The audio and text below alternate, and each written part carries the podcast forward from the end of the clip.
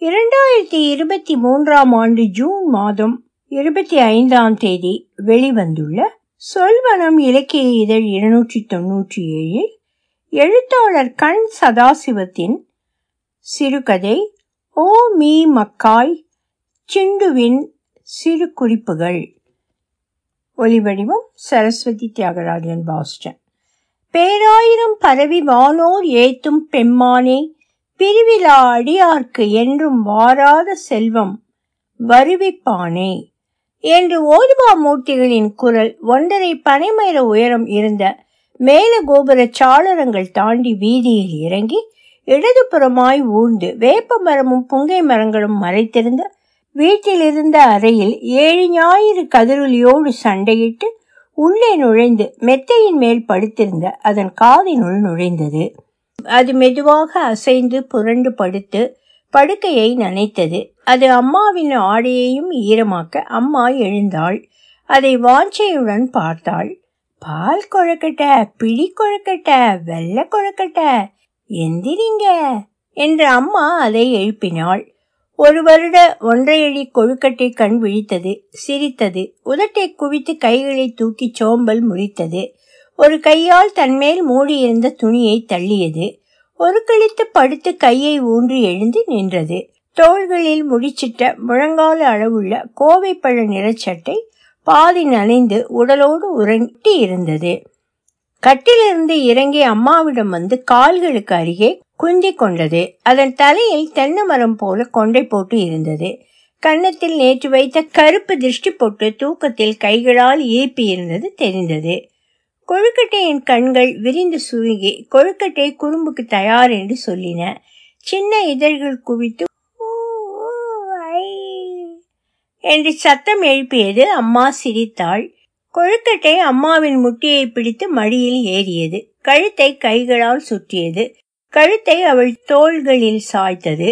அம்மா தட்டி கொடுத்தாள். வலது கையால் கொழுக்கட்டையின் கழுத்தில் கை வைத்து தூக்கி கீழே விட்டு இடது கையால் கட்டிலின் தலைப்பகுதியில் இருந்த கூடையை திறந்து ஒரு அரக்கு நிற சட்டையை எடுத்து வலது தோளில் போட்டுக்கொண்டு கழுத்தை சாய்த்து அச்சட்டையை பிடித்து கொண்டு கொழுக்கட்டையின் ஈரச் சட்டையை இரண்டு கைகளால் சுழட்டி எடுத்து பருத்தி துண்டினால் கொழுக்கட்டையின் நெஞ்சு முதுகு இடுப்பு மற்றும் கீழே துடைத்து தனது தோளில் இருந்த அரக்கு நிற சட்டையை எடுத்து கொழுக்கட்டையின் தலை வழியாக அணிவித்தாள். பச்சை பூ போட்ட அரையாடை அணிவித்தாள். முத்தமிட்டாள். தரையில் இறக்கிவிட்டாள். மூன்று ஆண்டுகளுக்கு முன்பு பட்டதாரியாகி ஒரு நிறுவனத்தில் வேலைக்கு சேர்ந்து ஒரு ஆண்டு நிறையும் போது அப்பா கல்யாணம் செய்து கொள்ள வற்புறுத்தி செய்தும் வைத்தார். கல்யாணத்திற்கு பிறகு இரண்டு மாதங்களில் வேலைக்கு முயற்சி செய்ய ஆரம்பித்தாள். அப்போது கொழுக்கட்டை உண்டாக பெற்றுக்கொள்வதா பணி சேர்வதா என்று கேள்வி வர இந்த கொழுக்கட்டையே வேண்டும் என்று முடிவாகியது. கொழுக்கட்டை சத்தம் எழுப்ப நினைவிலிருந்து மீண்டு அதை பார்த்தாள். அது குந்தி கொண்டு கட்டிலின் அடியில் ஓடும் எறும்பை பார்த்து கொண்டிருந்தது. குட்டி கண்களுக்கு குட்டி விஷயங்கள் தெரியும் என்று மாமி சொன்னது ஞாபகம் வந்தது. எழுந்தாள். அப்படியே கொழுக்கட்டையை தூக்கி கன்னத்தில் முத்தமிட்டு இடுப்பில் இருத்தினாள். அறையை தாண்டி கூடத்தில் நுழைந்தாள். கூடத்தில் கொழுக்கட்டையுடன் நுழைந்த அம்மாவை பார்த்து எழுந்திருச்சாச்சா ஜுர ஊசி போட்டு நேற்று எல்லாம் அழுக இன்னைக்கு வாலித்தனம் ஆரம்பிச்சிடும் இறக்கி விடு. போய் பால் இல்லை செல்லாக் எடுத்துட்டு வா. வெறும் வயிறு ஒட்டி போயிருக்கு பாரு. என்றாள் பாட்டி. அம்மா கொழுக்கட்டையை பாட்டியிடம் இறக்கிவிட்டு அடுக்களை சென்றாள்.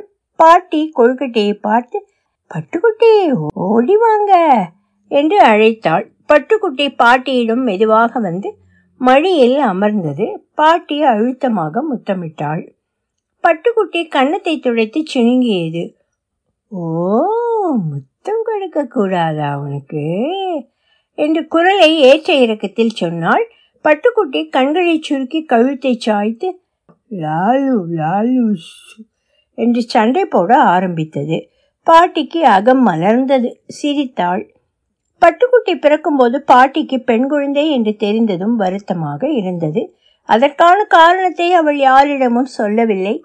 பேசுவதை தவிர்த்தாள் அவளுடைய அப்பாவுக்கு மூன்று பெண்கள். அப்பா இறக்க அவளது தாயார் மூவரையும் வளர்த்து கல்யாணம் செய்து வைத்து கடைசி காலத்தில் யாரிடம் இருப்பது என்பது குழப்பமாகி இறந்து போனாள். இந்த நிகழ்வு பெண் குழந்தைகள் மீதான ஆற்றாமையாகி அவளது மனதை வெகுவாக பாதித்திருந்தது.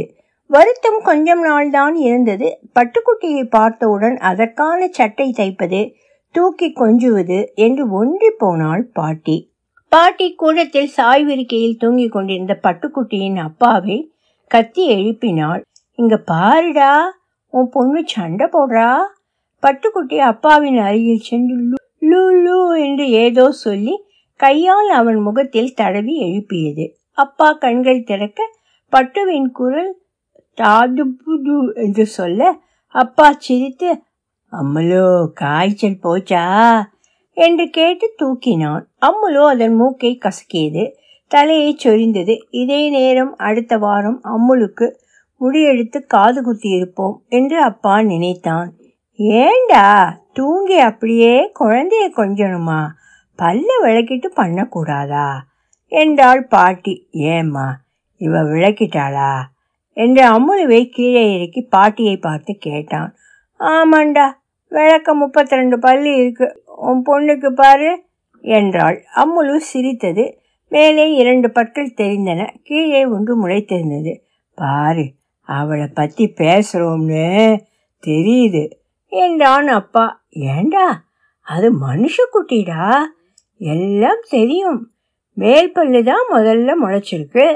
உன்னை மாதிரி அடங்கி புருஷன் வரப்போறான் என்று பாட்டி கிண்டலாக சொல்ல அப்பா முறைத்தான். கண்ணுக்குட்டி வாடிங்க என்றாள் பாட்டி.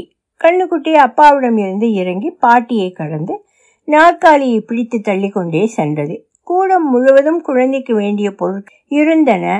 பொம்மை இருக்கு பாரு என்று அப்பா மெதுவாக கத்தினான். கண்ணுக்குட்டி ஒரு வினாடி நின்று பொம்மையை பார்த்தது. மறு வினாடி கூடத்தை கடந்து மா. என்று அடுக்கலையில் நுழைந்தது. அம்மாவின் பின்புறம் சென்று காலை கட்டிக்கொண்டது அம்மா அடுப்பு தீயை குறைத்து பக்கத்தில் இருந்த தண்ணீர் குழாயில் கையை கழுவி திரும்பி குழந்தையை தூக்கி புஜ்ஜி குட்டியை பசிக்குதா? என்று கன்னத்தில் முத்தமிட்டாள். புஜ்ஜி கன்னத்தை துடைத்து கொண்டது. அம்மா குழந்தையை இடுப்பில் வைத்து சிறு கிண்ணத்தை எடுத்து செர்லாக்கை கலந்து கூடத்திற்கு வந்து கீழே அமர்ந்து மடியை இருத்தி புஜ்ஜி குட்டிக்கு கொடுக்க ஆரம்பித்தாள். புஜ்ஜி சப்புக்குட்டி சாப்பிட்டது கரண்டியை கடித்தது. புஜ்ஜியின் முன் பற்கள் மேசை கரண்டியில் பட்டு சிறிது ஓசை எழுப்ப அம்மாவிற்கு கூசியது. புஜ்ஜியின் வாயை சுற்றி செர்லாக் அப்பி இருந்தது. அம்மா துணியை தேடி துடைப்பதற்குள் புஜ்ஜி கையை வைத்து துடைத்து தனது மூக்கை தொட்டது. அம்மாவின் கன்னத்திலும் நெற்றியிலும் கையை வைத்து செர்லாக்கை இழுப்பியது. ஆரம்பிச்சிட்டியா வேலைய? என்று கோபித்தாள் அம்மா. புஜ்ஜி முறைத்தது. கொஞ்சுவதும் கோபிப்பதும் எவ்வாறு அதற்கு தெரிகின்றன என்று யோசித்தாள் அம்மா. புஜ்ஜி அம்மாவின் நெற்றியில் உள்ள பொட்டை பார்த்தது. அதை எடுத்து தனது புருவத்தில் வைத்து கொண்டது. அம்மா சிரித்தாள். புஜ்ஜியும் வெட்கத்துடன் சிரித்தது. புஜ்ஜி அம்மாவின் இடதுபுற காதை இழுத்து தோட்டை ஆட்டி பார்த்தது. அம்மா சத்தத்துடன் அப்பா கிட்ட சொல்றேன் இரு. ஏங்க குட்டி புஸ்குக்கு தோடு வேணுமா? என்று சன்னமாக கத்தினாள். குட்டி புஸ்கு அம்மாவின் இடுப்பிலிருந்து இறங்கி கூடம் கடந்து தத்தக்க புத்தக்கா என்று வீட்டு திண்ணைக்கு வந்தது. மர பெஞ்சில் தாத்தா ஒரு கழித்து கையை தலையணையாக்கி தூங்கிக் கொண்டிருந்தார். அம்மா ஓடி வந்து தாத்தாவை எழுப்பாதடி புஸ்கு என்று குழந்தையை தடுத்தாள். புஸ்கு திமிரி கொண்டு தாத்தாவை நோக்கி சென்றது. அம்மா புஸ்கை தூக்கி கூடம் வந்தாள். அப்பா கடமைகளை முடித்து வந்து உட்கார அவனது கைகளில் புஸ்கை திணித்துவிட்டு அடுக்கலைக்கு நகர்ந்தாள். புஸ்க் அப்பாவின் மடியில் இருந்து இறங்கி அவனது கால்களின் குறுக்கே வேட்டியில் உட்கார்ந்து ஊஞ்சல் ஆடியது பாட்டி ஒரு டம்ளரோடு வந்து அமர்ந்து புஸ்கை இழுத்து மடியில் இருத்தி தண்ணீரை கொடுத்தாள். குடித்தவுடன் மீதமிருந்த தண்ணீரால் வாய் முகத்தை துடைத்து முத்தமிட்டாள். குட்டி புஸ்குக்கு முத்தமிட்ட எச்சலை துடைத்து பாட்டியின் நரைமுடியை இழுத்து அவளது மூக்குத்தியில் மாட்டிவிட்டது. வலியில் பாட்டியின் நெற்றி சுருங்க புஷ்கு கீழே இறங்கியது திண்ணைக்கு வந்தது. பாட்டி குரல் கொடுத்தாள் தாத்தா எழுப்பிடி செல்லும் இப்ப எழுந்தாதான் பூஜை பண்ணி மதியமாவது சாப்பாடு ஆகும். செல்லம் தாத்தாவின் காதுக்குள் தன் விரலை விட்டது. தாத்தா எழுந்தார். செல்லத்தை பார்த்தார் சிரித்தார் எழுந்து உட்கார்ந்தார். செல்லத்தை தூக்கினார்.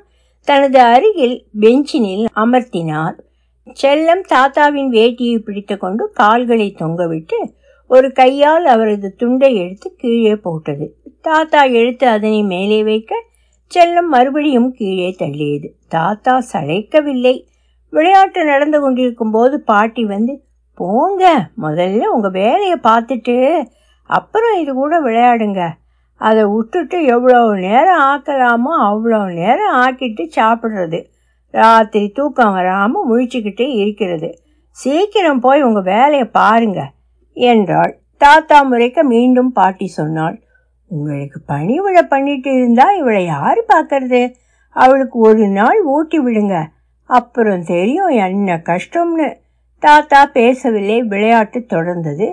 தாத்தா செல்லத்திடம் ஆச்சி நான் போயிட்டு சீக்கிரம் வரேன். என்று சொல்லி திண்ணையிலிருந்து வீட்டுக்குள் சென்றாள். ஆச்சி கீழே இறங்கி திண்ணையில் உள்ள இரும்பு கேட்டை பிடித்து ஏறி நின்றது. கேட்டின் தாழ்பாழை விலக்கி திறந்து கேட்டின் மேல் ஏறி நின்று ஊஞ்சல் போல் ஆடியது. வெளியே யாராவது நடமாடினால் அவ்வ என்று கூப்பிட்டது. சிலர் திரும்பி பார்த்து செல்ல ஒரு தெரிந்த அம்மா பாப்பா ஊஞ்சலா? என்று கேட்டு சிரிக்க முறைத்தது. பாப்பா சிறிது நேரத்தில் கீழே இறங்கி உள்ளே ஓடியது. குளியலறை உள்ளே நுழைந்து தண்ணீர் குழாயை திறந்துவிட்டு கையை வைத்து தண்ணீரில் விளையாடியது. தண்ணீர் வழியும் சத்தம் கேட்டு அப்பா எட்டி பார்த்து ஓடி வந்து ஆச்சியை தூக்கினான்.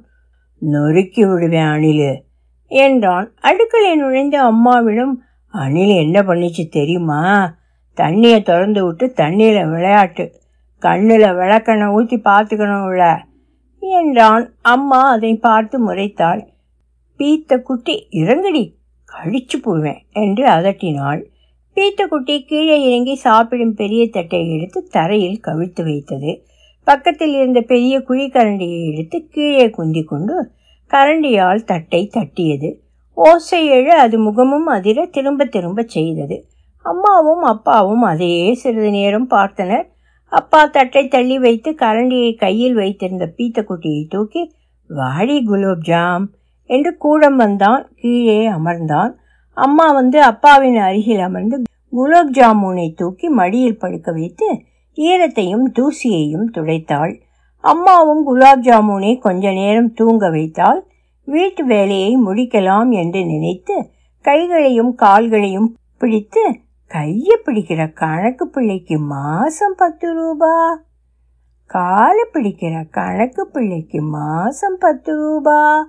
என்று பாடினாள். பாட்டியும் கூட வந்து தொலைக்காட்சியை போட்டு சாய் நாற்காலியில் அமர்ந்தாள். தாத்தா திண்ணையின் பெஞ்சுக்கு வந்தார். அம்மா பாடுவதை கேட்டு பாட்டி சிரித்தாள். இது தூங்கும்னு நினைக்கிற? அப்படியே தூங்கினாலும் அது கோழி தூக்கம் கொசு தூக்கம்தான். பத்து நிமிஷத்தில் வந்து வேலையை காட்டும்.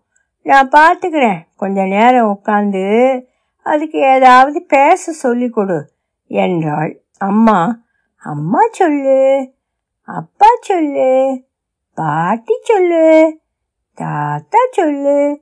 என்றாள்.